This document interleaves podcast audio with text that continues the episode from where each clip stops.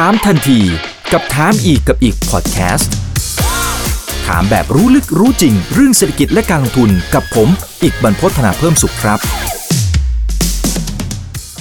สวัสดีครับ นี่คือถามทันทีโดยช่องถามอีกกับอีก กับผมอีกบรรพทุกเรื่องที่นักทุนต้องรู้นะครับ วันนี้ได้เรียนเชิญนะครับ เป็นผู้เชี่ยวชาญจากประเทศอังกฤษเลยนะครับ วันนี้ก็เข้ามาร่วมพูดคุยกันนะครับ ถึงทั้งเรื่องของอัตราเงินเฟ้อนะครับแล้วก็เรื่องของตัวไวรัสโอมิครอนด้วยนะครับว่ามันจะส่งผลกระทบอย่างไร แล้วเดี๋ยวมีธีม นะครับว่าปีหน้าเนี่ยทางด้านของคุณพอเนี่ยนะครับมองอย่างไรกันบ้างนะครับ so uh, let me introduce you คุณ Paul Gambles co-founder and managing partner from the MBMG Group live from the UK good to see you again Great to see you. It's been too long, Connect. Too long. yeah yeah yeah I haven't seen you for for ages right Oh, wow, now yeah. right so so hope to see you soon in Thailand Sure, I'll be Okay. back. I'm, I'm planning being back on uh, January 5th, I think it is. So can't wait to get back there. Okay, sure. Oh, well, thank you for joining us here in, in, in Thailand tonight. But I believe that would be in the afternoon in the UK right now. Yeah, that's right. Just yeah, just after lunchtime here. Yeah. Okay, okay. There would be a lot of issues that we need to be discussed. Okay, so mm-hmm. let me start with this one. The, the headline from, from The Guardian, they said about the UK inflation hit, you know, the, the 10-year high in November as the consumer price index rose by annual 5.1%.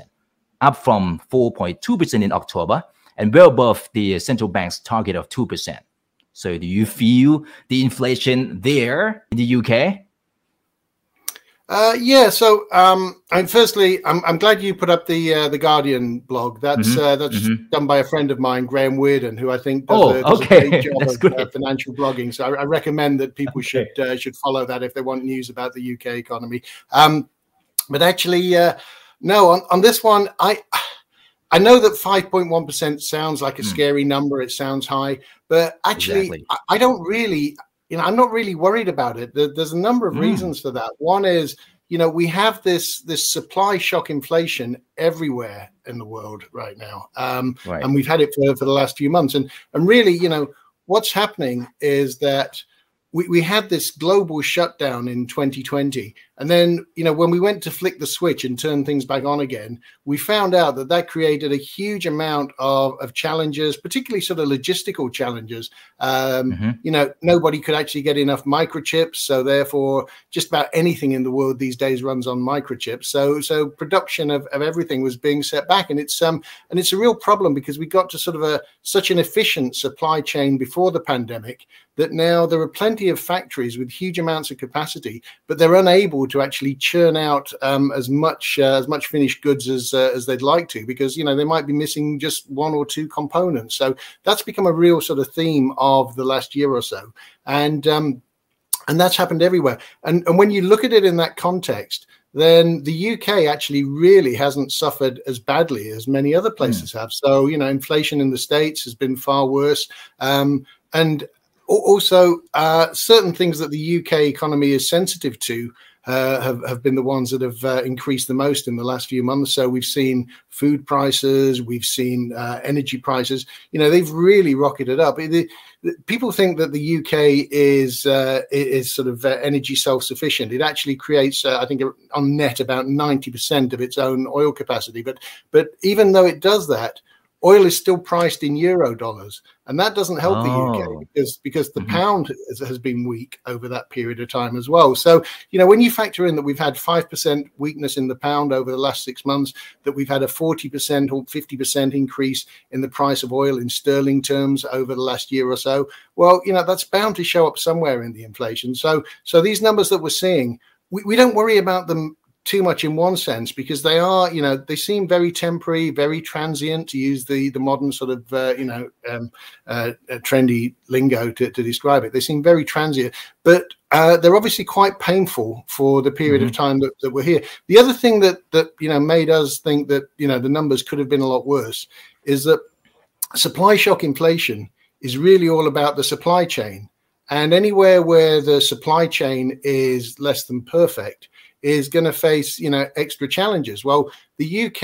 at the time that uh, the pandemic happened had literally just exited from the eu and so it had to create a whole brand new sort of supply chain route. So you add all those things together and there's plenty of reasons to think this is just kind of a one-off shock. This is not permanent Mm, okay, and we'll, we'll get back about the, the demand side and and for mm. the and and also the the, the central bank's action. Okay, uh, let let me let me translate to the audience first. Of course. Okay. อย่างเมื่อกี้นะครับก็ก็เปิดเรื่องไปเรื่องของอัตราเงินเฟ้อนะครับที่ตอนนี้เราเจอปัญหาทั่วทุกมุมโลก อังกฤษก็เช่นเดียวกันนะครับก็สูงที่สุดในรอบประมาณสักสิปีนะครับซึ่งพอถามคุณพอคุณบอบอกว่าเอ้ยชิว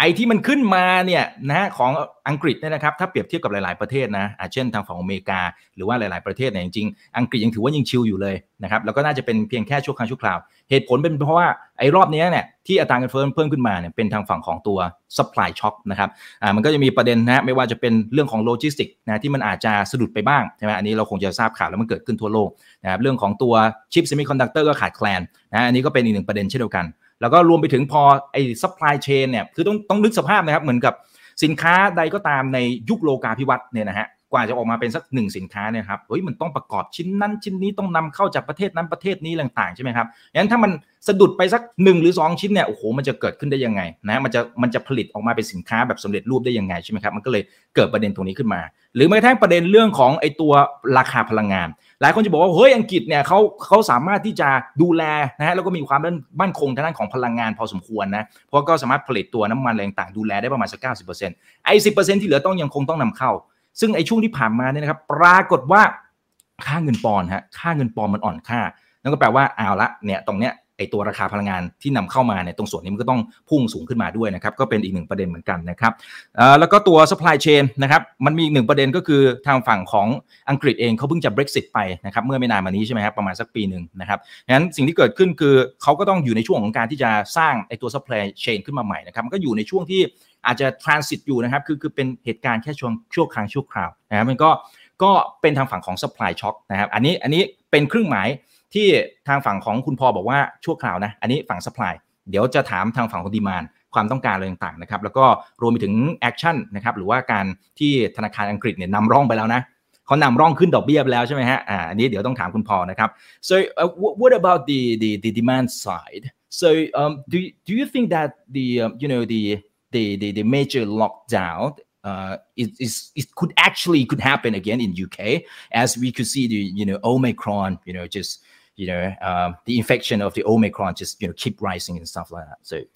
yeah, no, de- definitely. Mm. Um, I think you know one thing we have to factor in there is on on top of you know the Brexit challenge, on top of supply shock that's happening globally, the UK does have its own particular issues in that uh, it's probably got the, the most incompetent government that the UK has ever had, possibly that any country in the world has ever had, and that uh, right. they came into power around the same time that the pandemic first came came out as well. So uh, uh you know UK has been suffering both of those things at uh, at the same time for the last two years, and I, I think you know we don't really know what this government's going to do from one minute to the next it, to the next. It, it's um, it, it, makes matters worse by making sort of very absolute statements. So one day mm-hmm. saying, "Well, there'll definitely be no lockdown," and then the next day saying, "Actually, we've changed our minds. We're going to have a lockdown." and this kind of uncertainty really, really doesn't help anybody.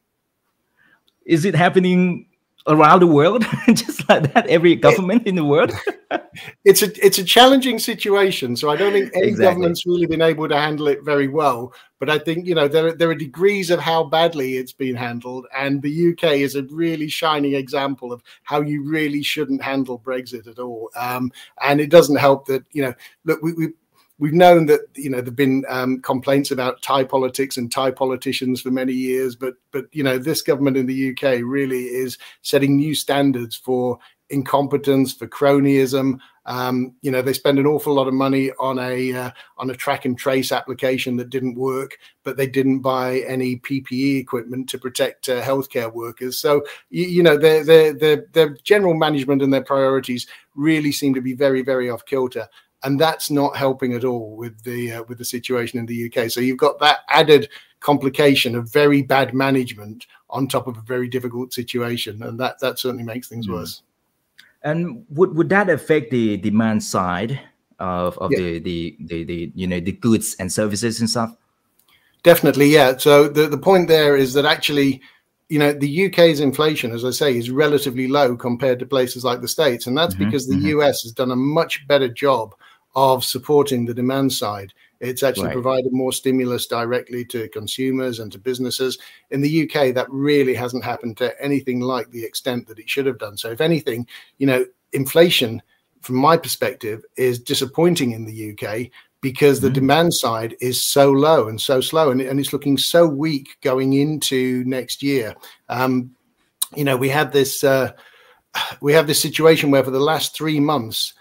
wages have actually fallen in real terms. Oh, we've had a, we've had a really? two and a half percent fall in, in in real term wages over the last quarter. So that's actually a very very bad sign for demand going mm. into going into 2022. We believe private debt levels are going to look much higher. Um, we've seen something of a of a, a pre-Christmas, and Christmas in the UK is one of the big sort of spending um, uh, surges, spending peaks of the year. We've seen a we've seen a, a pre-Christmas surge, but that largely seemed to be driven by the fact that people were so worried about the supply side that they thought we weren't going to have any goods in the shops, anything on the shelves. So people have gone out and done their Christmas shopping already. We think from here on, the picture is actually going to look really weak on the on the demand side. อืมอืมครับโอเคนะครับ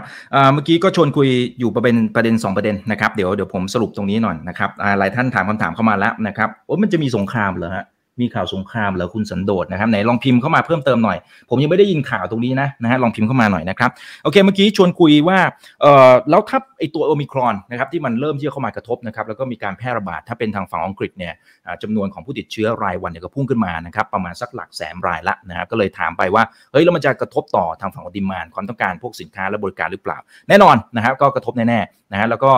ในเชิงของการบริหารจัดการนะครับก็อาจจะเหมือนกับหลาย ๆประเทศนะครับที่รัฐบาลวันหนึ่งก็อาจจะบอกว่าอาจจะมีการล็อกดาวน์อีกวันหนึ่งอาจจะไม่เอาละนะครับงั้นมันก็ก็เป็นอย่างนี้แหละฮะคือโจทย์มันยากนะในมุมของรัฐบาลนะอันนี้ผมก็ก็ค่อนข้างจะเห็นใจทั่วโลกนะครับแต่ว่าสิ่งที่สำคัญคือเขาจะบริหารจัดการให้มันผ่านพ้นช่วงเวลาแบบนี้ไปได้อย่างไรนะครับแต่ว่าที่แน่ๆเมื่อกี้ซัพพลายมีปัญหา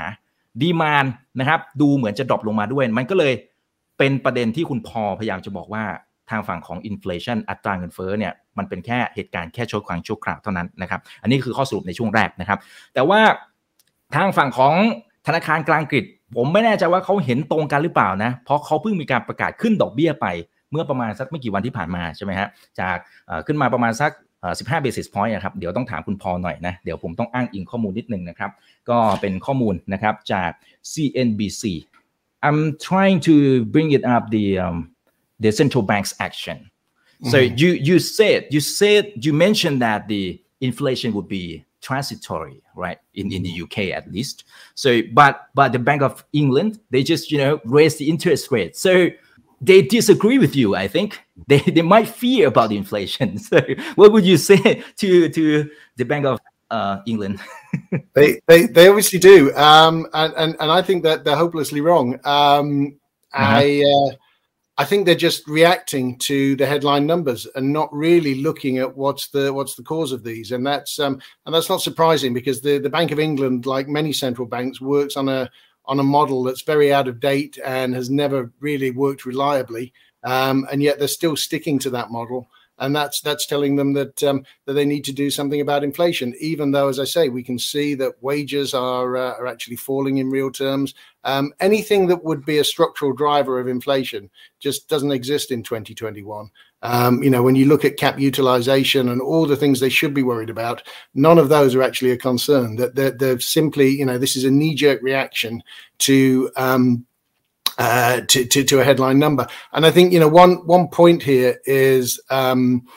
is that we have to remember all of these central bankers, you know, are very much you know in communication with each other. I, I know this from off the ah. record comments that they've given to me that you know they, they tend to talk to each other, um, you know, at mm. least every day, sometimes multiple times each day, and that's why you know I've described central banking as being kind of a cross between a, a private members club and a lunatic asylum and a, a religious cult. It, it's it's sort of all three all blended into one, uh, but with the power to to govern economies. And you know the the danger with that, I think, is that the uh, the BOE um, under Andrew Bailey, who's been I think in the job for about a year or so, um, mm. are, are, I think they're being a little bit bullied and a little bit pressured by perhaps uh, the Fed to to raise interest rates in the UK when that's not really in the UK's best interest. So I think partly they rely on very outdated economic theories and models, and also I think they're they're you know they're the victim of some uh, some playground bullying from the Fed.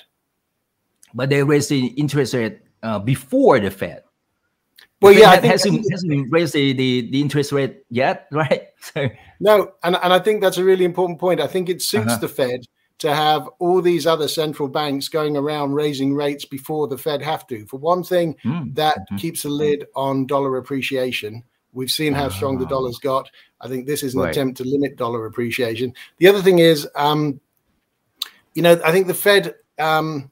the, the Fed are very keen for other central banks to go and try out interest rate tightening to see what mm. happens. They'd love somebody else to go and be the, the guinea pig or the lab rat in this experiment and go and see what happens. I think the problem for the Fed is that there isn't really long enough for, for them to assess uh, the results. Unless something really catastrophic happens to, to one of the nations that they're encouraging to go and do this, uh, uh, what we think is misguided policy, then actually there's a real danger that uh, the the results, you know, there, there's there's often a lag that is anything between six and eighteen months between a policy decision and facing the consequences of that. So we, we don't think that the Fed are necessarily going to have time to see, you know, to to, to see uh, what what the what, what what they sow from from this, and therefore we think the Fed are likely to make the same mistakes in terms of tightening uh, they've already said they're going to accelerate the um, the program for tapering. Uh, right. they, have indicated that they want to raise rates in 2022 and 2023. You know, we think that's a horrendous mistake. Uh, as I say, I think they're just um, they're just kind of using uh, the Bank of England as sort of you know sacrificial lambs. Go off, do it first, see what happens. But I don't think they'll get the results back in time to stop the Fed necessarily making the same mistakes. Mm, okay. โอเค let let me talk to the audience โอเคเมื่อสักครู่นี้นะครับผมผมก็ถามคุณพอไปนะบอกว่าเออเนี่ยทางฝั่งของคุณพอเองบอกว่าอัตราเงินเฟ้อที่อังกฤษเนี่ยมันเป็นแค่เหตุการณ์ชั่วครั้งชั่วคราวนะครับแต่ว่าธนาคารกลางอังกฤษนะครับเขาชิงจังหวะนะครับขึ้นอัตราดอกเบี้ยไปแล้วเพราะฉะนั้นผมก็เลยถามถามคุณพอบอกว่าเฮ้ยจริง ๆ แบงก์ออฟฟิงแลนด์เนี่ยธนาคารกลางของอังกฤษเขาไม่เห็นด้วยกับคุณพอนะเนี่ยท่าทางนะครับเพราะก็ขึ้นดอกเบี้ยไปแล้วใช่ไหมฮะซึ่งคุณพอก็บอกว่าจริง ๆ แล้วเนี่ยทางฝั่งของธนาคารกลางอังกฤษเนี่ยเขาก็จะมีโมเดลอะไรของเขาแหละก็หวังว่าเขาจะคิดผิดเหมือนกันนะครับแต่ว่าอย่างไรก็ตามเนี่ยสิ่งสิ่งที่เราเห็นก็คือว่า ทางฝั่งของเฟดธนาคารกลางสหรัฐอเมริกาเนี่ยเขาพยายามจะส่งสัญญาณไปก่อนอันนี้ใช่ไหมฮะไอ้ที่เขาประชุมไปรอบล่าสุดนะที่บอกว่าเดี๋ยวปี 2022 2023 เนี่ยเดี๋ยวจะมีการขึ้นอัตราดอกเบี้ย ถ้าไปดูดอทพลอตเนี่ยก็ 3 รอบละนะฮะซึ่งซึ่งก็ถือว่าเพิ่มมากขึ้นนะแล้วก็ส่งสัญญาณเรื่องของการทำเทปเปอร์ริงอะไรต่างๆนะครับซึ่งมันเป็นการส่งสัญญาณ หลังหมายถึงว่าก่อนนะครับ แล้วก็ Bank of England เนี่ยก็สามารถที่จะขึ้นดอกเบี้ยทันทีเลยคือไม่พูดพร่ำทำเพลงอะคือขึ้นไปเลยนะฮะไม่ต้องมาส่งสัญญาณอะไรกันแล้วเนี่ยนะครับ สิ่งที่คุณพอพยายามจะอธิบายก็คือว่ามันเป็นสไตล์ของเฟดด้วยนะ คือบางทีเฟดหรือว่าธนาคารกลางอเมริกาเนี่ยครับมันก็จะชอบแบบเหมือนกับว่าให้ประเทศอื่นเนี่ยทำไปก่อน ลองไว้ก่อน จะลดดอกเบี้ยจะขึ้นดอกเบี้ยอะไรว่านไปคุณรอไปก่อนเลยนะแล้วเดี๋ยวเฟดเขาจะรอดูผลนะครับว่าจะเป็นอย่างไรนะเปรียบเสมือนเมื่อสักครู่นี้คุณพอใช้คำว่ามันเป็นกินนี่พิกนะเหมือนกับว่าเป็นเป็นหนูตะเภาอะคือให้ให้ไอ้หนูตัวนี้มันไปลองก่อนนะแล้วผลเป็นยังไงเดี๋ยวเฟดมาแอคชั่นอะไรตามมามาทีหลังอะไรว่านไปนะครับอะอันนี้ก็ก็เป็นสิ่งที่เกิดขึ้นแล้วก็ทางฝั่งของเฟดเองเขาดูเรื่องของค่าเงินดอลลาร์ด้วยค่าเงินดอลลาร์ในช่วงที่ผ่านมาเนี่ยค่อนข้างจะแข็งค่าเร็ว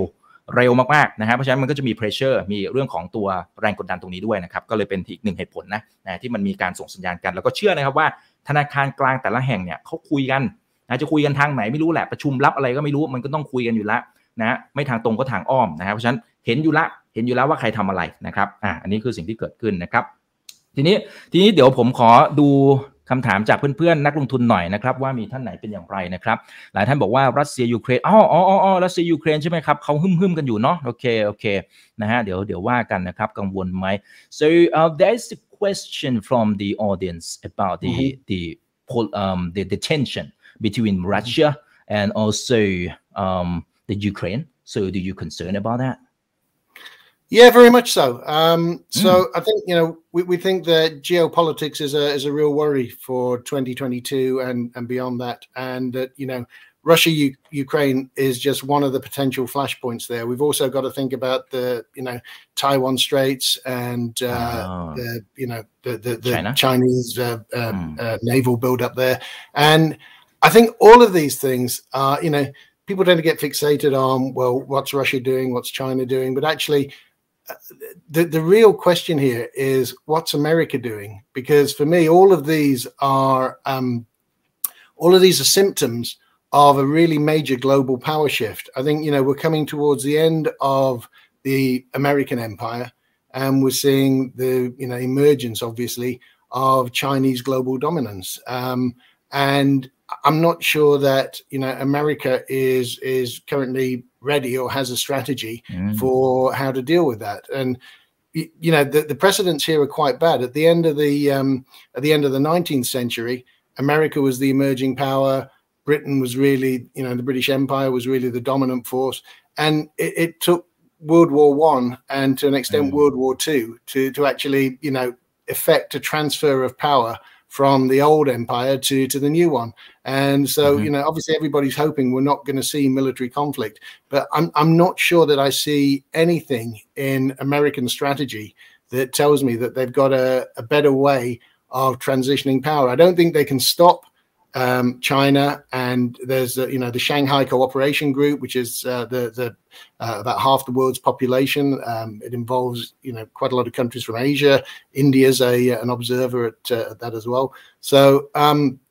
you know we've got half the world's population uh, aligned mm. with the you know emerging uh, powers, if we want to call them that, and I'm not really sure that America's got a very good strategy for dealing with that. So I think the risks on that are only going to increase over the next few years. I'm not sure that, you know, Russia Ukraine is necessarily something that's uh, insolvable. But I think that we're going to see more and more of these flashpoints over the next few years, and as we do, there's a real risk that one of them could escalate into, you know, into something very, very serious. Mm, mm, okay. นะครับเมื่อสักครู่นี้นะครับคำถามก็คือว่าเนี่ยมันอาจจะเกิดสงครามก็ได้นะครับ ระหว่างยูเครนนะกับทางฝั่งรัสเซียนะครับ คุณพอเนี่ยก็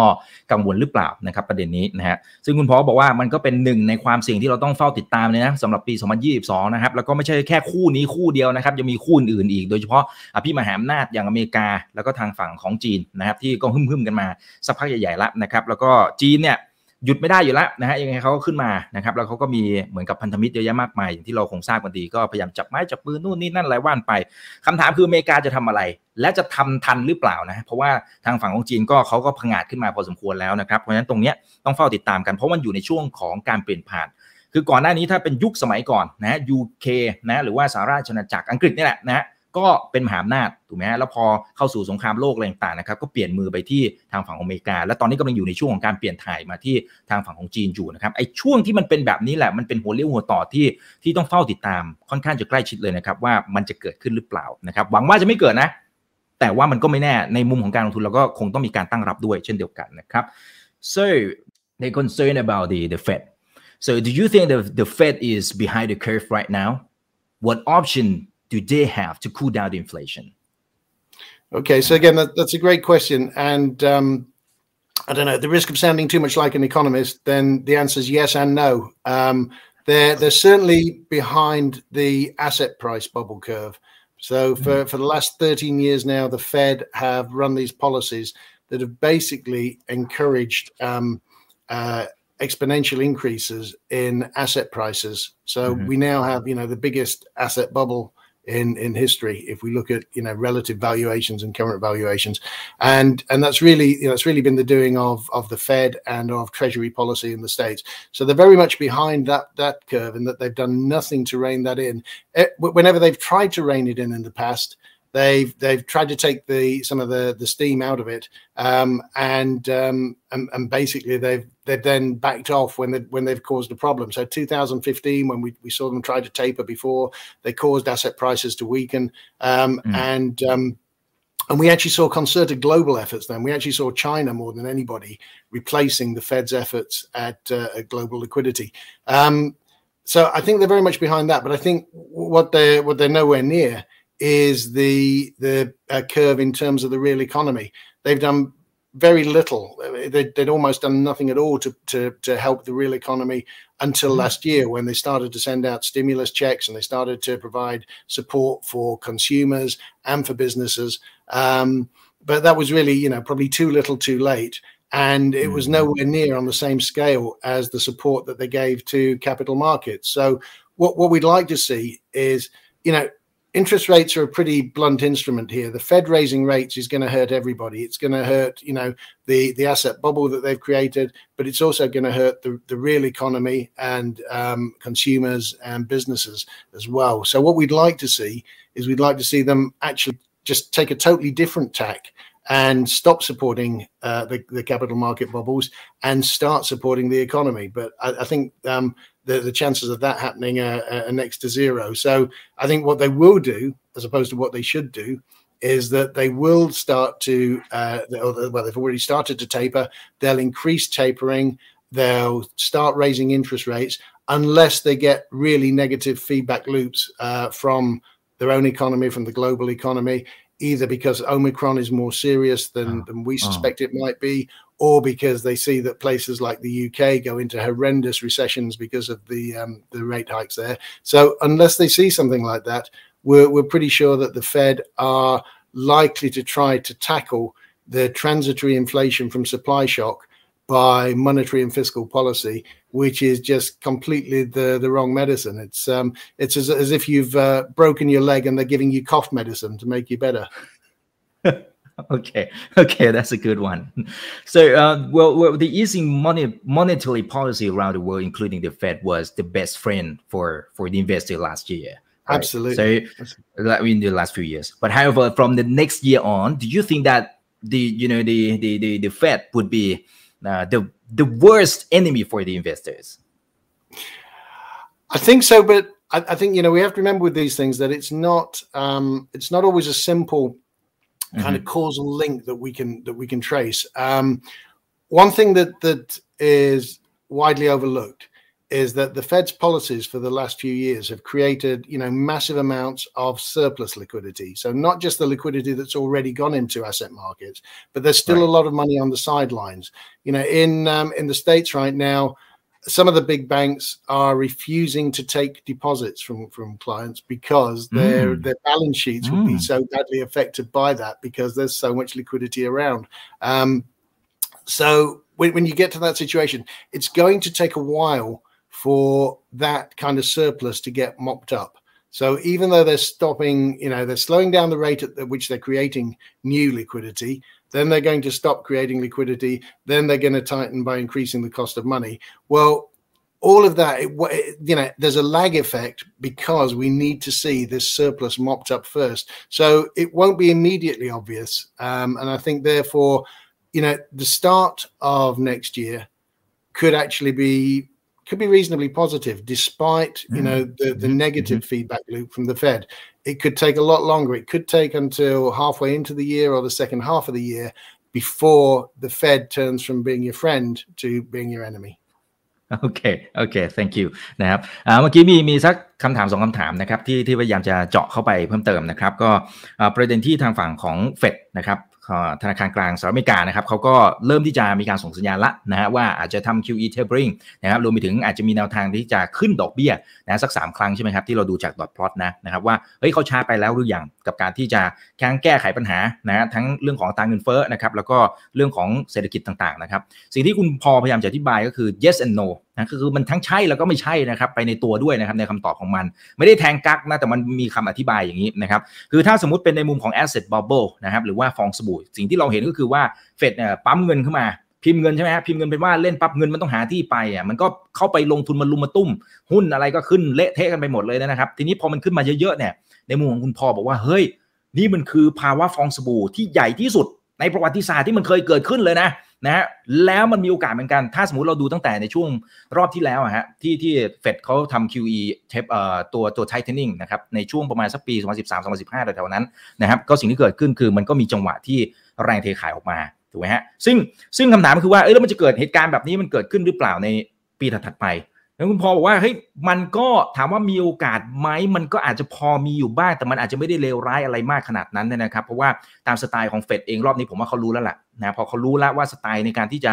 ส่งสัญญาณอะไรว่านไปเนี่ยนะครับ มันก็จะมีวิธีการพูดคุยนะฮะนั่นคือส่วนหนึ่งนะครับ แต่ว่าอย่างไรก็ตามไม่แน่นะช่วงครึ่งปีหลังของปีหน้านะครับก็อาจจะเห็นจังหวะของพวก asset price ต่างๆนะครับมันก็อาจจะร่วงลงมาได้บ้างนะอาจจะมีแรงขายออกมาบ้างนะครับเพราะว่าในในสิ่งที่เกิดขึ้นณตอนนี้เนี่ยถ้าเป็นทางฝั่งของอเมริกานะฮะ ธนาคารพาณิชย์หลาย ๆ แห่งนะครับคุณพอไม่ได้บอกเป็นเจ้าไหนนะครับ สิ่งที่เขาทำนะฮะคือส่วนหนึ่งคือเนื่องจากว่าสภาพคล่องมันสูงมากๆนะครับเพราะว่าเฟดเขาเขาปั๊มเงินใช่ไหมฮะพอปั๊มเงินออกมาปั๊บสภาพคล่องมันก็ไหลไปตามที่ต่างๆเนี่ยนะครับ ซึ่งโอเค ส่วนหนึ่งมันช่วยเศรษฐกิจได้ก็จริงนะครับแต่ว่าอีกส่วนหนึ่งสภาพคล่องมันล้นเหลือนะธนาคารหลาย ๆ แห่งเนี่ยนะครับ ก็ถึงขั้นที่บอกว่า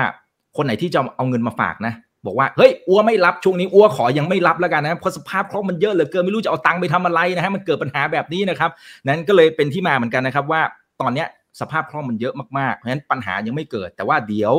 ปีหน้าครึ่งปีหลังอะไรว่านไปนะครับ ที่เดี๋ยวทางเฟดครับก็จะเริ่มมีการทำไอตัว QE tapering นะครับที่อย่างที่เราทราบข่าวกันนะครับ แล้วก็ขึ้นดอกเบี้ยอะไรว่านไปเนี่ยตรงเนี้ยมันก็จะมีผลอยู่เหมือนกัน แต่ว่าถามว่าเยอะไหมจริงอาจจะไม่ได้เยอะอะไรขนาดนั้นนะครับอย่าเพิ่งตกใจกันนะครับแต่ว่าในช่วงที่ผ่านมาเนี่ยทางเฟด สิ่งที่เขาทำได้ดีโดยเฉพาะในช่วงปี 2020 นะครับ ก็คือเขาไปช่วยเหลือนะทางฝั่งของตัวเศรษฐกิจเนี่ยภาคเรียลเซกเตอร์เนี่ยนี่ช่วยช่วยได้จริง ๆ ก่อนในนี้ก็ก็ไม่ค่อยได้ช่วยสักเท่าไหร่ แต่ว่าปีล่าสุดพอมันเจอกับวิกฤตโควิด -19 นะครับก็มีการแจกเช็คนะที่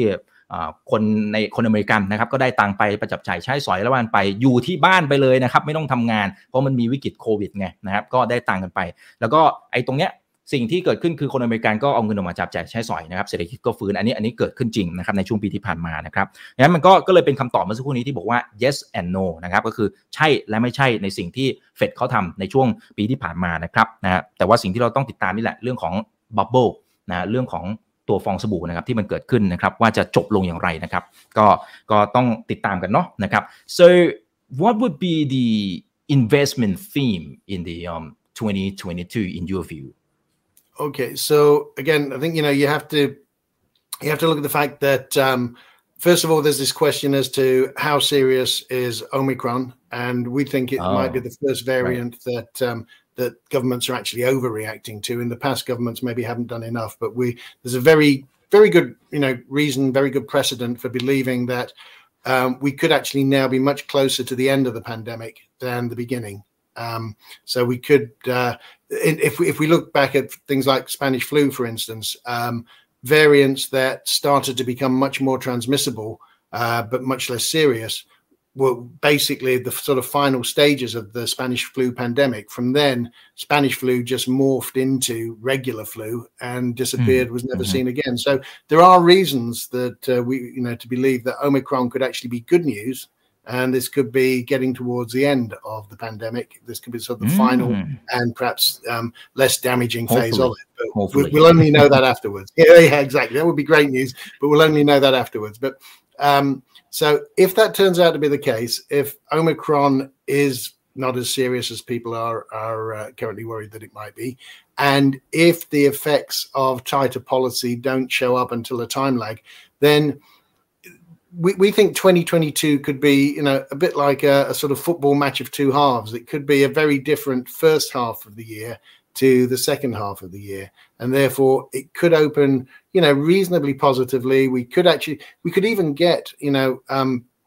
a very big uh, blow off top uh, in in risk assets. They could they could you know have an extremely strong performance in the first half of the year because you know uh, if if um, if uh, the COVID virus has gone, if there aren't any immediately obvious ill effects from Fed policy, well, um, that's really, really positive for markets. So we could actually get a real boom at some point in the first half mm. of 2022. But what worries us then is that reality is likely to bite at some point, and therefore we could see a mm. much, much more different second half of the year when. Um,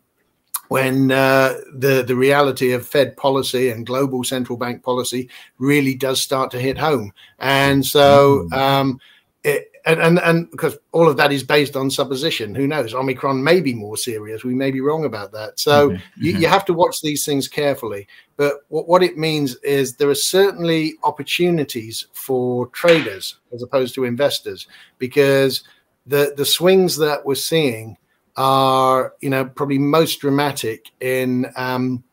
in the highest beta assets of course so um the stocks that did really well in 2020 you know, so, some of those have had a, a pretty rough, uh, certainly last week or few weeks, uh, but they had a spectacular October when we saw that huge bounce in uh, in, in, American markets in uh, in October this year. So, um, you know, some of the swings are getting more and more violent. They're getting, you know, shorter term. They're happening much, much quicker. The volatility is increasing. All of these things are, are suggesting that there's a there's a real opportunity for traders. We actually um, about a week ago we decided that we liked uh, the, there's an ETF that shorts uh, the the ARK funds. If uh, if your viewers oh. are familiar with yeah, and so uh, right. we uh, we bought that ETF about a week ago. We advised clients to buy that about a week ago, uh, but we've already sold it because it made fifteen percent. Now that oh. wasn't our plan. Wow that actually but that shows the environment wow. that we're in that it's very hard to be an investor now i have to say most of our clients are long-term investors and most mm-hmm, of our mm-hmm, clients mm-hmm. want stable returns not uh, not these these kind of you know really hot opportunities but um, and and and and therefore it's about you know balancing risk, balancing portfolio. That's what we do at MBMG. It's about trying to deliver you know something consistent all the time. That's what most of our clients like. This is a very difficult market for those clients. We've managed to do well for them last year and this year, but that's a very difficult market for those clients. But it is a real opportunity for traders, especially ones who are willing to you know enter the market, exit the market, go short. Mm-hmm. Um, there are definitely those going to be those swings around as sentiment changes because um, when you've got you know bubbly evaluations you tend to get these bigger swings in in sentiment in those in those high beta assets. So you know i break it down into it's going to be a real traders market there's going to be massive opportunities and anybody who gets those right is going to do really really well. On the investment side it's more going to be about you know anything could happen we could be right on Omicron. We could be completely wrong on Omicron. We could be right on government policy. We could be wrong on that. You know, these things could all change in in a, in a heartbeat. So because of that, for investors, what we're doing is we're trying to create portfolios that are basically going to do well whatever happens out there. Now that's much harder to do it creates a much much um, more constrained return. It doesn't create these opportunities for for high returns because you're having to hedge every single risk. But it's still possible to actually you know create a portfolio that hedges most risks. It just it just has an impact that uh, the returns are going to be you know limited. They're going to be stable they're going to be consistent but they are going to be limited. And that's that's what most of our clients look for in fairness โอเค โอเค alright thank you นะครับ อ่า เมื่อสักครู่นี้นะครับ ก็ ก็ถามคุณพอนะครับ ถึงมุมมองการลงทุนในปีหน้านะครับ เดี๋ยวผมสรุปสั้นๆอย่างนี้นะครับ มุมมองของคุณพอเนี่ยเมื่อสักครู่นี้พยายามจะเปรียบเทียบนะครับว่าคล้ายๆกับแข่งขันฟุตบอลเขาอยู่อังกฤษไงเขาต้องแบบพูดถึงพรีเมียร์ลีกกันหน่อยนะครับว่าเหมือนกับเป็นการแข่งขันฟุตบอลนะครับครึ่งแรกครึ่งหลังเป็นยังไงนะฮะครึ่งแรกมีโอกาสที่จะดีนะครับครึ่งหลังอันนี้เสียวๆหน่อยต้องรอติดตามกันนะครับครึ่งแรกทำไมถึงบอกว่าดีมันก็จะมีหลากหลายปัจจัยนะไม่ว่าจะเป็นเรื่องของตัวโอมิครอนเนี่ยนะน่าจะน่าจะนะครับน่าจะค่อยๆ คลี่คลายลงไปนะครับถามว่า ดูได้จากตรงไหนนะครับ เช่น ย้อนกลับไปตั้งแต่ไอตัวไข้หวัดสเปนนะครับ ตั้งแต่นู่นเลย 1929 ใช่ไหมฮะแถวๆนั้นใช่ไหมฮะอ่า192029แถวๆนั้นนะครับ สิ่งที่เกิดขึ้นคือ พอมันมีการระบาดครั้งใหญ่เสร็จปั๊บมันก็จะมีไอสายพันธุ์เล็กๆน้อยๆนะครับเริ่มที่จะมาและไอตัวสายพันธุ์ที่มันเล็กๆน้อยๆตามมาเนี่ยนะครับมันจะมีคุณสมบัติคือการแพร่กระจายค่อนข้างจะเร็ว แต่ว่าความรุนแรงของมันเนี่ยอาจจะอาจจะไม่ได้ดูเดือดมาก เมื่อเทียบกับไอตัวเวฟแรกๆนะครับแล้วก็โอเค ทางฝั่งรัฐบาลประชาชนอะไรต่างๆก็รู้วิธีการบริหารจัดการที่ดีขึ้นละนะครับเพราะฉะนั้นก็เลยทำให้สถานการณ์มีโอกาสที่จะดีขึ้นนะครับในขณะเดียวกันนะสภาพคล่องมันก็ยังดีอยู่นะในในช่วงตอนต้น ในในช่วงครึ่งแรกแล้วกันนะในช่วงครึ่งแรกนะครับ ผลตรงเนี้ยมันจะทำให้โอกาสในการลงทุนเนี่ยยังพอที่จะมีอยู่นะแต่คำว่าลงทุนคือคือจะเหมาะกับตลาดของเทรดเดอร์นะนะของคนที่ซื้อมาขายไปนะครับ แล้วก็อาจจะรอจับจังหวะอะไรว่านไป อันนี้เหมาะนะครับ แต่ว่าถ้าลงทุนยาวๆนี้เดี๋ยวเดี๋ยวต้องดูในเรื่องของ strategy หรือว่ากลยุทธ์อีกทีหนึ่งแต่ครึ่งปีหลังเนี่ยความจริงจะปรากฏ ความจริงที่ว่าคืออะไรนะครับก็เช่น ตัวมาตรการของทางเฟดนะครับหรือว่ามาตรการธนาคารกลางต่างๆนะครับที่เริ่มที่จะมีความเข้มงวดเพิ่มมากขึ้นอัตราเงินเฟ้อหรืออะไรว่านไป คือทุกสิ่งทุกอย่างมันจะเริ่มปรากฏความจริงในช่วงครึ่งปีหลังนะครึ่งหลังของการแข่งขันฟุตบอลเนี่ยนะฮะหรือว่าครึ่งปีหลังนี่แหละนะครับไอ้ตรงนี้แหละต้องเฝ้าระวังและต้องรอติดตาม แต่ตลาดที่มันสวิงขึ้นสวิงลงนะครับเด้งขึ้นเด้งลงเด้งดึงเด้งดึงเด้งดึงไป มันเป็นโอกาสสำหรับบรรดาเทรดเดอร์อันนี้เขาก็ยกตัวอย่างของตัวเองด้วยนะครับคือถ้าเมื่อสักครู่นี้นะ กองของของ ABMG นะครับเขาก็เขาก็มีแนะนำคุณลูกค้าไปนะหมายถึงก่อนหน้านี้นะไม่ไม่ใช่ตอนนี้นะ ก็ให้ไปซื้อ ETF ตัวหนึ่งนะครับที่มันเป็นลักษณะของการช็อตตัว ARK นะฮะ ARK ARK เดี๋ยวนี้ก็ร้อง ARK จริงๆนะครับเพราะล่วงหนักมากใช่ไหมนะแต่ไอพอช็อตเนี่ยนะครับเขาก็เลยได้กำไรไงตอนที่มันล่วงลงมานะครับแต่ตอนนี้เขาปิดละนะครับแต่สิ่งที่เขาอยากจะซื้อก็คือว่าตลาดแบบนี้เนี่ยที่มันขึ้นขึ้นลงลงขึ้นขึ้นลงลงเนี่ยมันมีจังหวะพอมันจังหวะมันถอยลงมาปั๊บกำไร 15% เขาก็ปิดโพซิชันไปเลยนะคือไม่ได้คิดว่ามันจะได้กำไรเร็วขนาดนี้แล้วก็ปิดโพซิชันไป แต่ว่าถ้าเป็นสไตล์ของของคุณพอเองที่แนะนำคุณลูกค้าเนี่ยอาจจะต้องมีการบาลานซ์จัดพอร์ตอะไรว่านไปนะครับ เพื่อที่จะให้อยู่รอดนะครับกับสภาวะการลงทุนนะครับเพียงแต่ว่าอันเนี้ยมันเป็นจังหวะนะฮะมันเป็นจังหวะ จังหวะมาแล้วก็ต้องหวดวงสวิงขึ้นไปนะครับนั่นคือสิ่งที่เขาพยายามอยากจะสื่อนั่นเองนะครับ um but um I I I've listened to the the interview of the Ray Dalio where he mentioned 2 mm-hmm. things the crash is coming Okay, that's mm-hmm. that's number one. And number two, cash is trash. So, do you have any any any um you know uh, opinion on that? Sure. Um, so, so look, Ray, Ray's, Ray's incredibly smart. Um, uh-huh. I don't even think that Ray is knows exactly when the crash is coming. Um, mm-hmm. So we all know that the assets are in a bubble. We all know they're overpriced. Uh, we all know that somehow that's going to get resolved and it could be very very painful when it does. And you know the, the only times that we've ever been in bubbles of this magnitude uh, then historically the consequences have lasted for many years sometimes decades. Um, so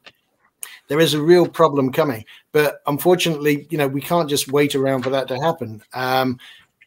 yeah you know for, for, Ray to say cash is trash, I, I've, I've taken issue with that to, to some extent because you know, cash is the point where we should all start our portfolio allocation process. Um, we'll we'll have 100% mm. cash in the beginning. We should only exactly. be investing in things where the combination of things that we invest in gives us a better you know risk reward profile than investing in cash, and that's that's still possible. And I think that's um, that's Ray's point. If you, I, I, don't know how familiar many of your um, members are with Ray and what and what he does, but Ray, Ray's strategy has basically always been that he um, he takes pretty much sort of half his pot of money and puts it in equities, and the other mm. half in treasuries that he lev- leverages up on the basis that the the um, inverse correlation between equities and treasuries will pretty much always help him out. Um, and you know, yes, it's a bit more refined. It's a bit more complicated than that. Obviously, you don't build a firm like Bridgewater just on something as simplistic as that. But that's the core. That's the core driver of what uh, what Ray does. Um, now, I, I think that you know to an extent, all of us do something similar to that. We we very much use long treasuries as um, as a hedge right now. Um, so that's where we get a lot of the protection in our portfolio. But I, I think that for for most investors, you know, you can you can be um,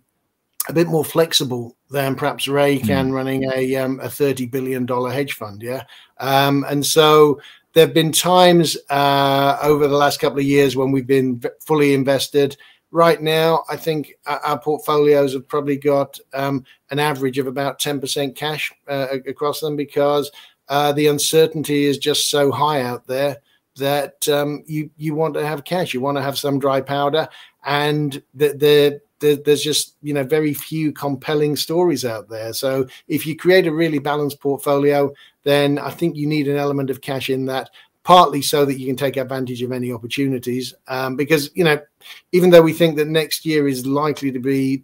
positive in the first half, we think that equities could still fall from where they are now before that happens. Mm. So we've only had a 5% pullback on equities. If we see something more like 10, 15%, we'd like to have some cash in the portfolio just to go and make a, a short-term acquisition of equities for uh, for if that bounce happens. So I think I think for most investors, keeping some cash makes a lot more sense than maybe it does for for Ray. Uh, but um, I think overall, um, he's right. There there is some kind of reset coming, and it mm. could be something huge. But you know what? It doesn't necessarily have to happen in 2022. Nobody rings a bell and says that uh, this is going to happen now, and that's that's the hardest part. That we we all know we're getting close to the edge of the cliff, but we don't know how close we are. Right, exactly. But but I believe that he thinks that the cash, you know, generate the negative yield in in because of the you, the rising inflation stuff like that. So so what what? But I think again that, that's that's expressing. Mm-hmm um, that's expressing a view on inflation that we don't agree with because I don't think that mm-hmm, we're going to mm-hmm. okay. see uh, inflation persisting for the long term. You know, one of the things that we look at is the implied break even yield on right. treasuries. So that's basically the difference between fixed rate treasuries and mm-hmm. TIPS, floating rate treasuries, inflation adjusted treasuries. And what they're telling us we, we, can we can certainly look at that going out 30 years but actually we can create proxies that take us out as far as 50 years. And what that's telling us is that for the next 50 years, we're going to have very low growth rates, averaging, you know, around about 2% a year. We're going to have very low inflation rates, also probably averaging around 2% a year. And we're going to have interest rates that are lower than they are today. And so uh, if you if you take that longer view, well, you know, your cash is not going to get eaten away at sort of five or six percent a year. This inflation, as far as we can see, it is transitory. It is going to pass, and so um, you know his his concerns about that. Yes, you know they've been valid for the last year or so, but for that time, you know, I said we've been fully invested. We think they're less valid right now. We expect inflation to start falling, and in that case, the cost of holding cash starts to decrease, and you know maybe maybe Ray might start to hold a bit more of it then. โอเค โอเค thank you นะครับเมื่อสักครู่นี้นะครับถามถามคุณพอในประเด็นที่ทั้งคุณเรเดลิโอนะครับก็ให้ความเห็นกันไปนะฮะเมื่อกี้ไม่กี่วันที่ผ่านมานี่เองนะครับ บอกว่าเฮ้ยเดี๋ยว crash is coming นะฮะคือไอตลาดที่มันจะร่วงหนักๆ ตลาดจะพังเนี่ยมันกำลังจะมาละนะครับก็ความเห็นของวิชาหลายๆ ท่านก็ก็มองคล้ายๆกันเนี่ยนะครับนะอันนี้ก็คือประเด็นที่1ประเด็นที่ 2 ก็คือ การถือเงินสดเนี่ยมันเปรียบเสมือนกับขยะเลย นั่นคือมุมมองของคุณเรเดลิโอนะครับซึ่งคุณพอก็พยายามจะอธิบาย นะอย่างประเด็นแรกเนี่ยคือไม่มีใครรู้หรอกนะครับว่าไอ้วิกฤตเนี่ยมันจะมาเมื่อไหร่นะฮะมันอาจจะมาพรุ่งนี้ก็ได้มันอาจจะมาสัปดาห์หน้าก็ได้มันอาจจะมาอีก 10 ปีก็ได้ แต่เราจะเป็นรอให้มันเกิดแล้วแล้วเราถึงจะแอคชั่นทำอะไรใช่ไหมครับ มันไม่มีใครรู้แต่ว่าโอเคเฮียเรดาริโอเองนะครับเขาบริหารจัดการพอร์ตเนี่ยมหาศาลใช่ไหมครับ ก็เป็นหลักล้านล้านเหรียญอะไรว่านไป4ี่ห้าล้านล้านเหรียญนะอ่าสี่ห้าล้านล้านบาทนะครับเพราะฉะนั้นเพราะฉะนั้นเขาก็จะมีโมเดลในการบริหารจัดการ นะครับมันก็จะคนละอย่างกับจากพวกเราอะคือพวกเราเราเป็นนักทุนรายย่อยธรรมดาก็คงจะต้องมีเงินสด ถือติดพอร์ตเอาไว้หน่อยนะโดยเฉพาะถ้าสมมติว่าเป็นเหมือนที่คุณพอบอกนะครับว่าครึ่งปีหลังเนี่ยนะฮะตลาดเองอาจจะมีการปรับฐานลงมาบ้างเล็กน้อยนะครับถ้าสมมติลงมา 5%ก็ชิวๆถ้าสัก 10% 15%นี่คือโอกาสในการเข้าไปช้อนซื้อหุ้น แต่ถ้าเราเต็มพอร์ตอะถ้าเราสมมติเราอัดเต็มพอร์ตเนี่ยนะครับเราก็ไม่มีเงินสด มันเราก็พอตลาดลงมาปั๊บเราก็ได้ยืนเหมือนกับยืนมองเฉยๆนะครับก็พลาดโอกาสกันไปทั้งทั้งที่ มันอาจจะมีหุ้นที่ดีอะไรต่างๆนานานะครับที่มันอาจจะปรับฐานลงมาปั๊บถ้าเรามีเงินสดก็จะเป็นจังหวะในการเข้าไปช้อนซื้อว่างันเถอะนะครับนั้นก็ก็จะเป็นสไตล์อีกสไตล์หนึ่งนะครับ ส่วนประเด็นเรื่องของอินฟลชันนะครับที่มันอาจจะไปกัดกินทำให้ค่าเงินกำลังซื้อนะครับอาจจะลดน้อยถอยลงไป ก็เป็นประเด็นที่คุณพอก็พยายามจะบอกตั้งแต่ตอนต้นแล้วแหละว่า มันเป็นเหตุการณ์แค่ช่วงครั้งชั่วคราว เขาไม่ได้คิดว่ามัน เป็นอัตราเงินเฟ้อที่พุ่งแบบพุ่งปรีพุ่งปีแล้วจะขึ้นแบบถาวรเขาไม่ได้มองในรูปแบบนั้นนะครับโอเคนะก็พอจะเห็นภาพกันนะครับ So, sorry, right. Meg. One uh, one okay, other thing okay. that I should have said is, um, you know, I think Ray also probably has a different view of cash compared to ah. your investors and most of your members because okay. he runs a dollar-based fund, and therefore, um, you know, he's looking at cash as being U.S. dollars. Um, he doesn't see any currency um, potential in that because if we do get a crash, we expect that the strongest color uh, currency will be the dollar. Now, if um, if Thai investors are holding dollars in cash, even at zero interest, well, we could easily see a very significant appreciation against Thai baht. So, holding dollar cash could give you 10, 15, 20% or more uh, depending on how severe the crisis and the drawdown is and how long that lasts. But you could actually end up making a very good return just on the exchange rate from holding dollar cash uh, and then translating that back to baht.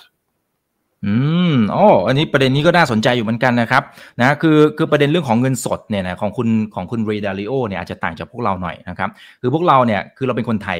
นะมันก็จะมีอีกหนึ่งโอกาสเช่นเดียวกันนะครับคือเขามองว่าอย่างตอนเนี้ย ตัวค่าเงินดอลลาร์เองเนี่ยถ้าสมมุติว่าเราเข้าไปถือเนี่ยนะครับอีกสักหน่อยนะครับเดี๋ยวมันอาจจะอ่อนค่าอะไรกันไป แล้วพอเรา exchange แลกเปลี่ยนกลับมาเนี่ยเราจะได้กำไรด้วยนะครับอ่านี่อาจจะเป็นอีกหนึ่งโอกาสนะครับในการเข้าไปลงทุน ซึ่งซึ่งจะแตกต่างจากคุณเวเดริโอที่ที่เขาไม่ได้ถือเงินบาทหรอกนะครับแล้วคงคงไม่มาแปลงนู่นแปลงนี่นะครับเพราะฉะนั้นก็จะเป็นมุมที่แตกต่างนะโอเค so what is the signal of the crisis what would be the indicators you know, right. know that we could wow. actually could you know follow and and that would signal the the the, the crisis the incoming that's crisis? a, that's a great question. Um it's also a really hard question. Um uh-huh. Right. there's inverted yield curve? Uh well inverted yield curve yeah absolutely. And we've seen how much the yield curve is flattening. So that's that's flashing as a warning sign right now. But you know we've been we've been tracking we track an awful lot of indicators. We, we track hundreds and hundreds of indicators, but um, oh. and it's it's a matter of trying to add all those together and get a get a clear picture from them. But there are some things that um, you know your members could could very easily track. There's some very you know what, what one problem with a lot of data is mm. the time lag mm-hmm. in getting that data. So you know sometimes we get when we get inflation numbers published, you know they're often a month out of date by the time we get oh. them Okay, right, they create they right. cause a market reaction, but they're they're a measurement of something that's already happened. So we we have to combine you know live or current data with uh, with some of this historic data as well, and just try and try and get a clear picture from that. Some of the things that we've been tracking lately are um, We've been tracking the uh, the the size of the Fed balance sheet to see the impact oh. of tapering on that. That's something that's very mm-hmm. easy to, to measure. Uh, we've been tracking the um, the various metrics for the U.S. national debt for exactly the same reason. The the the, the, the national debt in the states is basically a measure, or, or the change in national debt rather, is a measure of how much money the U.S. government are spending both on the economy and how much they're putting into the capital market. So it's it's mm. it's how much um, how much actual economic spend and how much financial fi- financing, how much capital market financing they're doing. And so we look at the total change in U.S. debt, and then we look at the change in the Fed balance sheet to see uh, where that money's going.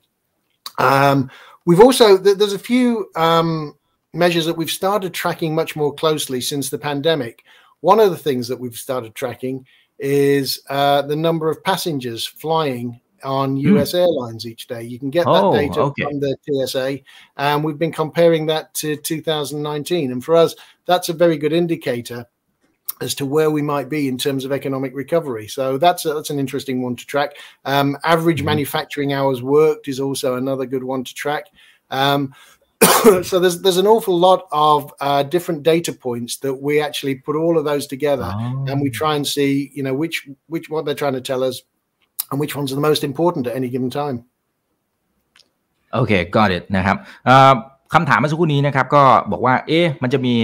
ปัจจัยอะไรนะครับ ที่เราจะเฝ้าติดตามว่า เฮ้ย ถ้ามันเกิดสิ่งนี้หนึ่งสองสามสี่ข้อมูลตรงนี้โผล่มาเนี่ยมันอาจจะเป็นปัจจัยที่ทำให้เกิดวิกฤตนะครับ อันนี้คือคำถามนะ ซึ่งคุณพอบอกว่าข้อมูลเนี่ย เวลาที่เราจะดูเนี่ย เราต้องระมัดระวังอยู่เหมือนกัน เพราะว่าบางข้อมูลไม่ว่าจะเป็นเรื่องของตังเงินเฟ้อหรือแม้กระทั่ง GDP นี้ก็ใช่เหมือนกันนะครับ กว่าที่มันจะประกาศออกมาเนี่ย มันมีแลกไทม์ นะคือมันเหตุการณ์มันเกิดขึ้นแล้วเขาต้องไปรวบรวมข้อมูลต้องไปคำนวณอะไรว่านไปนะครับ มันแหลกไทม์มันช้ากว่าเราจะเห็นตัวเลขเนี่ยมันผ่านมาแล้ว 1 เดือนดังนั้นสิ่งที่ทีมของคุณพอทำก็คือว่าพยายามที่จะไปแทร็กตัวเลข ที่อาจจะเป็นตัวเลขที่เราไม่คาดคิดนะครับว่าว่าเฮ้ยเขาดูกันอย่างนี้เหรอนี่คนระดับโลกเขาดูกันอย่างนี้เหรอนะฮะเช่น ยกตัวอย่างนะครับโอเค อย่างแรกนะผมว่าอันนี้คนไทยดูนะครับก็คือเรื่องของตัวขนาดของ balance sheet ขนาดของงบดุล ของเฟดนะครับว่ามันเพิ่มขึ้นเท่าไหร่นะครับ ซึ่งคุณพอเขาดูก่อนหน้านี้แล้ว ตั้งแต่ก่อนที่เฟดจะประกาศ QE tapering เพราะมันจะเป็นสัญญาณหนึ่งอยู่เหมือนกันนะครับ อย่างที่2นะครับที่ดูก็คือตัวภาระหนี้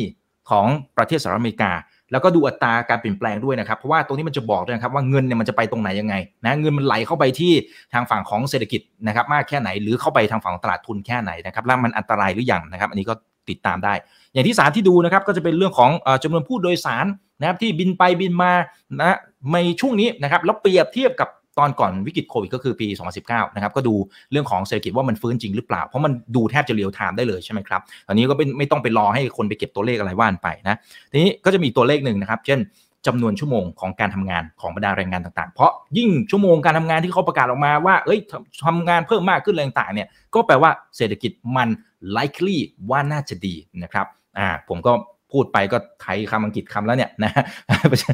นะฮะอ่าก็ประมาณนี้นะครับสิ่งที่เราเห็นก็คือว่า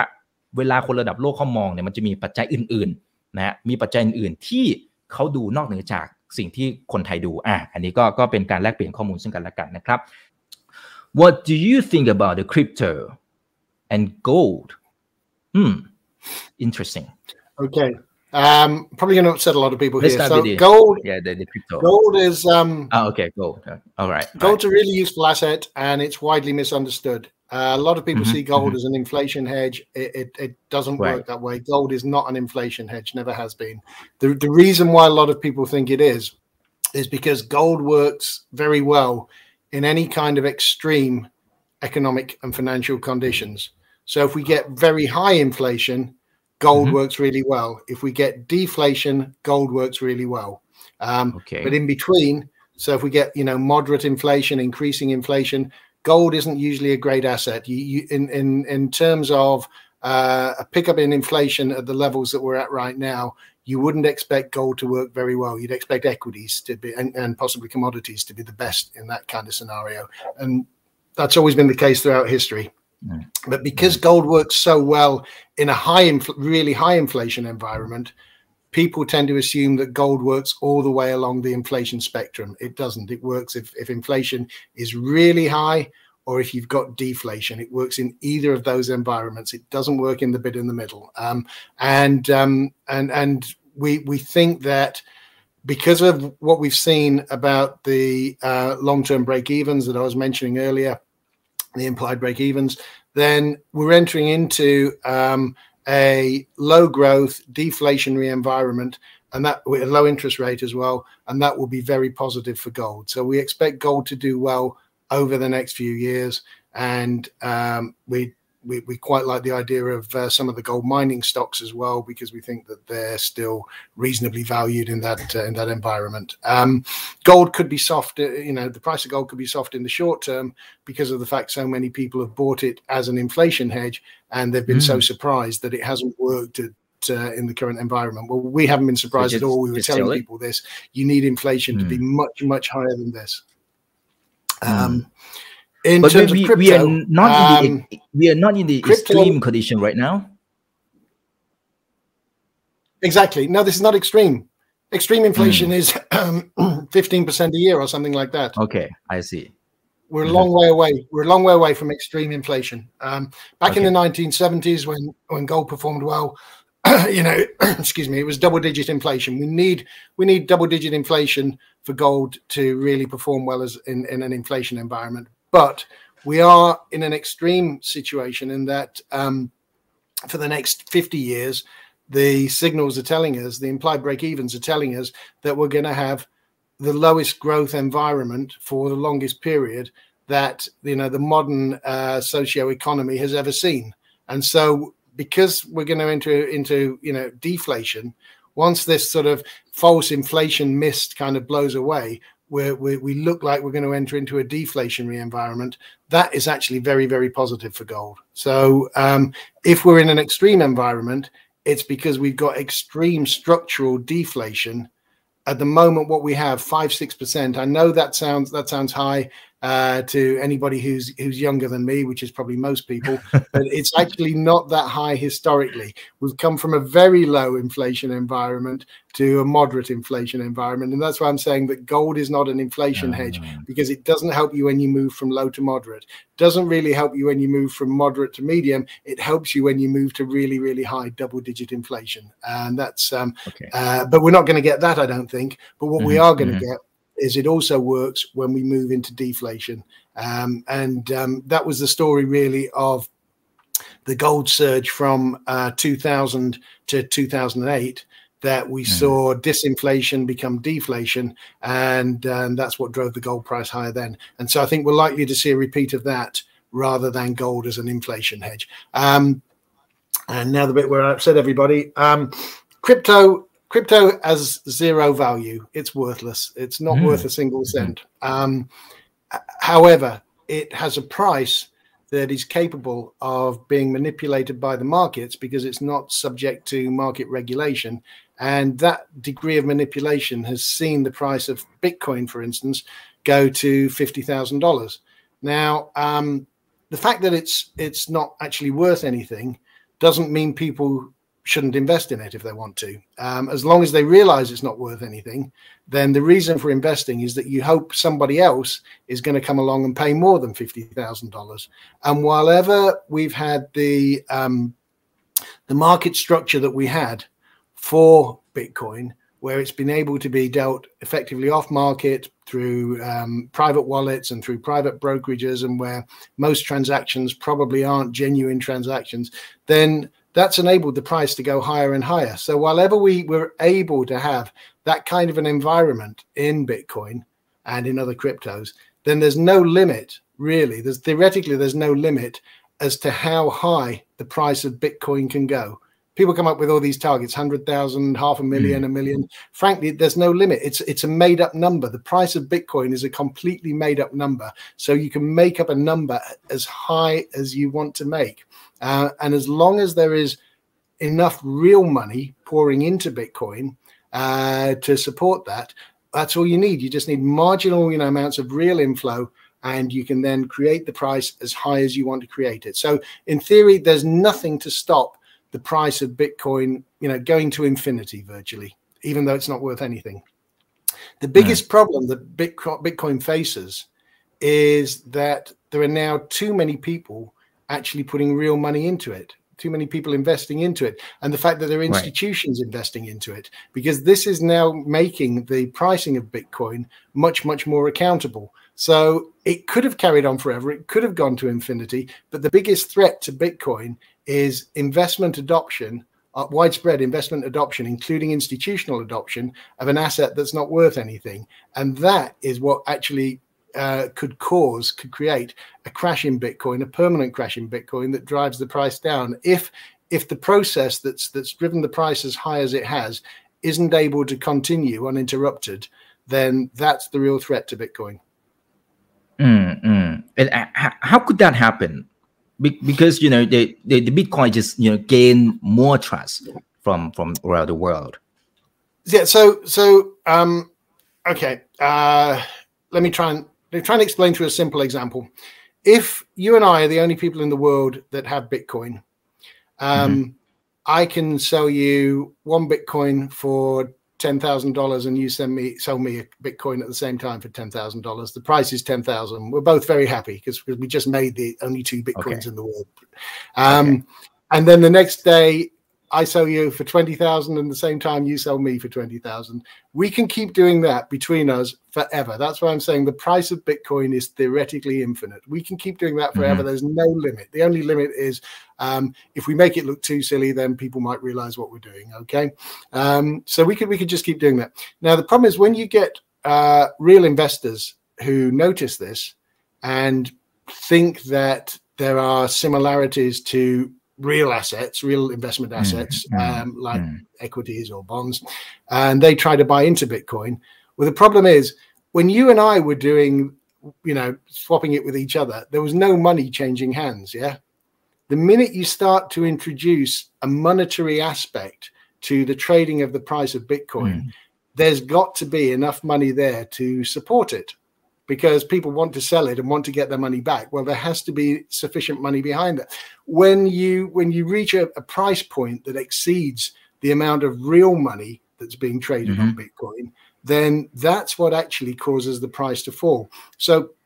if you if you look at um, if you look at bitcoin over the last couple of years every time that people real investors have wanted to take their money back, monetary investors, shall we say, so we don't upset the mm. Bitcoin community mm-hmm. too much. Anytime monetary investors want to get their money back, that creates a real fall, a really sharp fall uh-huh. in the ah. price of Bitcoin because it interrupts this process of me and you selling okay. to each other at whatever price we we, we want to without mm-hmm. involving you know money in the transaction. So the minute we involve money in bitcoin transactions it creates this risk that people want money back and that's what drives the price down. And so actually widespread adoption of bitcoin is possibly good longer term for what might happen to bitcoin. People might find a use for it and might find a value for it. They haven't yet. But it means that the ability to drive the price to infinity, suddenly that's been taken away for us because it's not me and you just setting the price anymore. It's now these people setting the price with real money who want to put it in and want to get it back out again at some point. โอเคนะครับ อ่า ค่อนข้างยาวสำหรับประเด็นนี้นะครับอาจจะ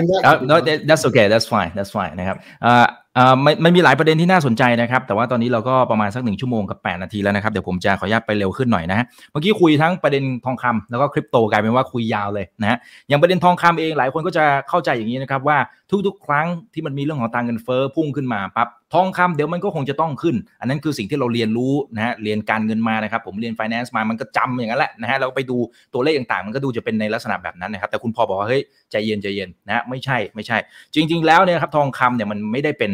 ตัว inflation hedge ขนาดนั้นนะครับหรือว่าไม่ได้ไม่ได้เป็นตัวที่ป้องกันความเสี่ยงจากทางเงินเฟ้ออย่างที่เราเข้าใจกันนะนะครับสิ่งที่ทองคำทำได้ดีนะครับคุณสมบัติของมันก็คือป้องกันเหตุการณ์ที่มันอาจจะโหค่อนข้างจะเอ็กซ์ตรีมนะนะอัตราเงินเฟ้อพุ่งปรี๊ดทองคำก็ดี อัตราเงินฝืดแบบโอ้โหสุดๆเลยนะฮะ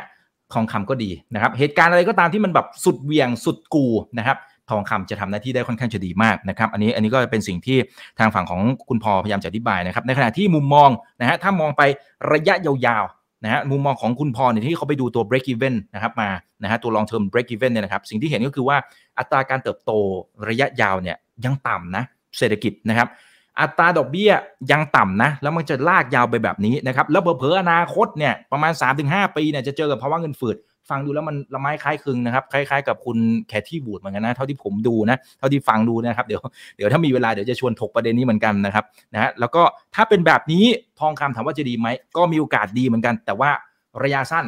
ระยะสั้นอาจจะมีแรงขายออกมา เพราะว่าคนบางคนนะฮะที่ที่เป็นนักลงทุนที่เราจะจำมานะครับว่า อ๋อถ้าเงินเฟ้อมาทองคำต้องมานะก็เข้าไปซื้อ แต่พอมันไม่เป็นแบบนั้นเนี่ยหมายถึงว่าราคามันไม่ไปอะตอนช่วงนี้เราจะเห็นราคามันไม่ค่อยไปใช่ไหมฮะถ้าเป็นแบบนี้ปั๊บคนเหล่านี้อาจจะมีการขายออกมา เพราะฉะนั้นระยะสั้นอาจจะมีการปรับฐานบ้าง แต่ถ้ามองเป็นมุมมองระยะยาวลงมาหน่อยนะครับก็ก็มีโอกาสที่ไปต่อได้นะครับอ่าเหตุการณ์ตรงนี้มันก็ละไม้คล้ายคลึงกับเคยที่เกิดขึ้นในช่วงประมาณสักปี 2000จนถึงปี 2008 นะครับที่มันจะมันจะมีบางช่วงนะที่มันเป็นเงินเฟ้อขึ้นมา แล้วสุดท้ายพลิกกลับเป็นเงินฝืดนะครับเงินเฟ้อไม่ค่อยไม่ค่อยตัวตัวอัตราการเติบโตนะครับไม่ค่อยจะมาสักเท่าไหร่นะครับก็ไม่ได้ตามเป้างั้นสิ่งที่เกิดขึ้นคือทองคำก็พุ่งปี๊ดพุ่งปี๊ดในช่วงเวลานั้นนะครับโอเค อันนี้คือทางฝั่งของทองคำนะถ้าเป็นทางฝั่งคริปโตโอ้เมื่อกี้ยาวมากเลยนะครับแต่เอาแบบสั้นๆเลยนะครับเขาบอกว่ามีมูลค่าเป็นศูนย์ คริปโตศูนย์นะครับสายกาวอาจจะไม่ชอบนะครับ แต่ว่าอันนี้ก็เป็นอีกหนึ่งมุมมองนะมันก็เป็นอีกหนึ่งมุมมองที่ที่เราแชร์กันได้นะครับ แต่ทำไมเหตุผลที่ตัวคริปโตแล้วก็รวมไปถึงบิตคอยมันยังไปต่อได้เรื่อยๆนะครับก็ส่วนหนึ่งเป็นเพราะว่าคนทั้งโลกนะครับนักทุนสถาบันอะไรต่างๆเนี่ยก็เข้ามาเริ่มที่จะลงทุนมากยิ่งขึ้น แต่ตรงนี้มันอาจจะเกิดปัญหาตามมาไอ้ไอ้จวนช่วงที่ราคามันพุ่งขึ้นไปประมาณสักห้าหมื่นเหรียญจริงๆไปไปมากกว่านั้นใช่ไหมครับมันหกหมื่นเศษเนี่ยนะครับอ่าสิ่งที่คนคาดหวังก็คือว่า คนที่ไปซื้อณตอนนั้นน่ะก็อยากจะเห็นเจ็ดหมื่นอยากเห็นแสนหนึ่งสองแสนคือคุณพอพยายามจะอธิบายว่าคริปโตมันไม่ได้มี intrinsic value นะครับมันไม่ได้มีคุณค่าไม่ได้มีมูลค่า คุณค่าของมันคือศูนย์บาท เพราะฉะนั้นการที่เรากาวกาวกันอยู่เนี่ยนะครับก็ไล่ราคากันไปนะไล่ราคากันไป เราจะบอกเป็นล้านเหรียญก็ได้ เราจะบอกเป็น 10 ล้านเหรียญก็ได้นะฮะมันก็เป็นสิ่งที่เราสามารถจินตนาการได้อะอันนี้คือในมุมของคุณพอนะนะฮะใครเห็นด้วยไม่เห็นด้วยยังไง ผมว่า แสดงความคิดเห็นอย่างสร้างสรรค์ได้นะครับ ก็พิมพ์กันเข้ามานะครับ แล้วแล้วปัญหามันจะเกิดขึ้น กรณีที่มันเริ่มมีนักลงทุนเข้ามานะซึ่งตอนนี้ก็ก็ก็เป็นอย่างนั้นใช่ไหมครับทั้งรายย่อยแล้วก็สถาบันต่างๆเนี่ยนะเพราะพอคนที่ลงทุนเนี่ยมันก็คงคาดหวังอยากได้กำไรแหละถูกไหมนะพอพออยากได้กำไรเสร็จปั๊บแล้วถ้าเขาขายออกมา ตรงนี้แหละนะครับ มันอาจจะทำให้ไอกระบวนการที่บอกว่าไล่ราคาขึ้นไปเรื่อยๆเนี่ยมันอาจจะจบลงนะครับ ตลาดมันก็อาจจะ crash นะครับ ก็อาจจะร่วงลงมาแล้ว คุณพอถึงขั้นใช้บอกว่ามันอาจจะร่วงระยะยาวๆเลยก็ได้นะครับเพราะฉะนั้นก็ก็รอติดตามนะฮะแสดงความคิดเห็นกันเข้ามาได้เช่นเดียวกันนะครับโอเคนะฮะ alright so it's about time I think we are here with the audience about uh 1500 tonight so that's that's, that's okay that's pretty good so what would you like to say to the audience Thai audience. Okay, well, first of all, thank you for listening. Um, I, I hope the uh, the crypto boys aren't too offended, but um, actually, it's no, important to, un- to understand the mechanisms of these things. Um, and Yeah. you know, everybody has a different opinion, and that's what um, that's what actually makes Exactly. a market in every asset. I think next year is going to be a really interesting year in all asset classes and all aspects of investment. And I think opportunities are going to be um, significant, but I think risks are probably going to be higher than at any point um, in uh, in recent living memory. And so, um, anybody who gets it right will be a hero. Anybody who gets it wrong will probably go to zero. Uh, and I think you know we're happy that for our clients, we just try and find that middle course to steer where um, whatever whatever next year throws at us, we're trying to be ready and trying to be waiting for it. But uh, for for every for everybody listening in tonight, wish you uh, happy Christmas, Sawadi Pimai, and uh, good luck with your uh, with your investing next year. So Chokdi. ครับโอ้ thank you สาธุครับ ขอบคุณมากนะครับ คุณพอก็อวยพรด้วยนะครับ แล้วก็บอกว่าขอบคุณที่ที่รับชมรับฟังกันด้วยนะครับ ก็ยังมีโอกาสนะฮะปีหน้ายังมีโอกาสในการลงทุนแต่ในขณะเดียวกันมันก็จะมีความเสี่ยงเข้ามาเป็นระยะระยะ ถ้าอ้างถึงนะสิ่งที่คุณพอบอกไป ช่วงครึ่งปีหลังก็อาจจะต้องระมัดระวังในเรื่องการลงทุนให้ดีนะครับ แต่ว่าถ้าเราจัดพอร์ตดีๆก็ก็น่าจะอยู่รอดได้นะครับ แล้วก็อวยพรปีใหม่รวมไปถึงคริสต์มาสด้วยนะครับ แล้วเดี๋ยวคุณพอก็ก็น่าจะกลับมาในช่วงประมาณสักต้นมกราคุมภาถ้าไม่มีอะไรผิดพลาดนะครับ แล้วเดี๋ยวก็จะเรียนเชิญนะครับ คุณพอมาแลกเปลี่ยนกันเพิ่มเติมด้วยนะครับ alright thank you very much for your time and and your insight and see you next time per, perhaps like in Thailand Yeah, sure. Thanks, right. Greg. Yeah, definitely. catch up soon when I get back. Okay. Thank you so sure, much. Sure. Thank you so much. Alright นะครับ ขอบพระคุณมากนะครับ ขอบพระคุณคุณพอนะครับ หวังว่านะครับจะได้ประโยชน์กันทุกทุกท่านนะครับ แล้วเดี๋ยวครั้งหน้าจะเป็นเรื่องไหนรอติดตามนะครับ อ๋อ เอ้ยลืมอีกเรื่องหนึ่งลืมอีกเรื่องหนึ่งนะครับ พี่ปิ๊ก พี่ปิ๊กฝากมา ลืมลืมลืมนะฮะ พี่ปิ๊กนะครับบอกว่าคนไหนที่อยากได้เอาลุก2022 นะครับ ของ MBMG นะฮะ ใครอยากได้แต่เป็นภาษาอังกฤษนะ ใครอยากได้นะครับก็ไป subscribe นะครับที่เว็บไซต์ของ MBMG นะครับอ่าก็หรือว่าจะส่งอีเมลไปก็ได้นะครับ ไปลองเสิร์ชใน Google ก็ได้นะครับ MBMG นะครับแล้วก็เดี๋ยวเขาจะส่งไอตัวเอาลุกไปให้นะครับ โอเค ขอบพระคุณทุกท่านที่ติดตามชมนะครับ วันนี้สวัสดีครับ สวัสดีครับ Happy Christmas สุขสุขสันต์คริสต์มาสขอบคุณมากครับขอบคุณครับ ถ้าชื่นชอบคอนเทนต์แบบนี้อย่าลืมกดติดตามช่องทางอื่นๆด้วยนะครับ ไม่ว่าจะเป็น Facebook, YouTube, Line Official, Instagram และ Twitter จะได้ไม่พลาดการวิเคราะห์และมุมมองเศรษฐกิจ และการลงทุนดีๆ แบบนี้ครับ อย่าลืมนะครับว่าเริ่มต้นวันนี้ดีที่สุด ขอให้ทุกท่านโชคดี และมีอิสรภาพในการใช้ชีวิต ผม อีกบรรพฒนาเพิ่มสุขครับ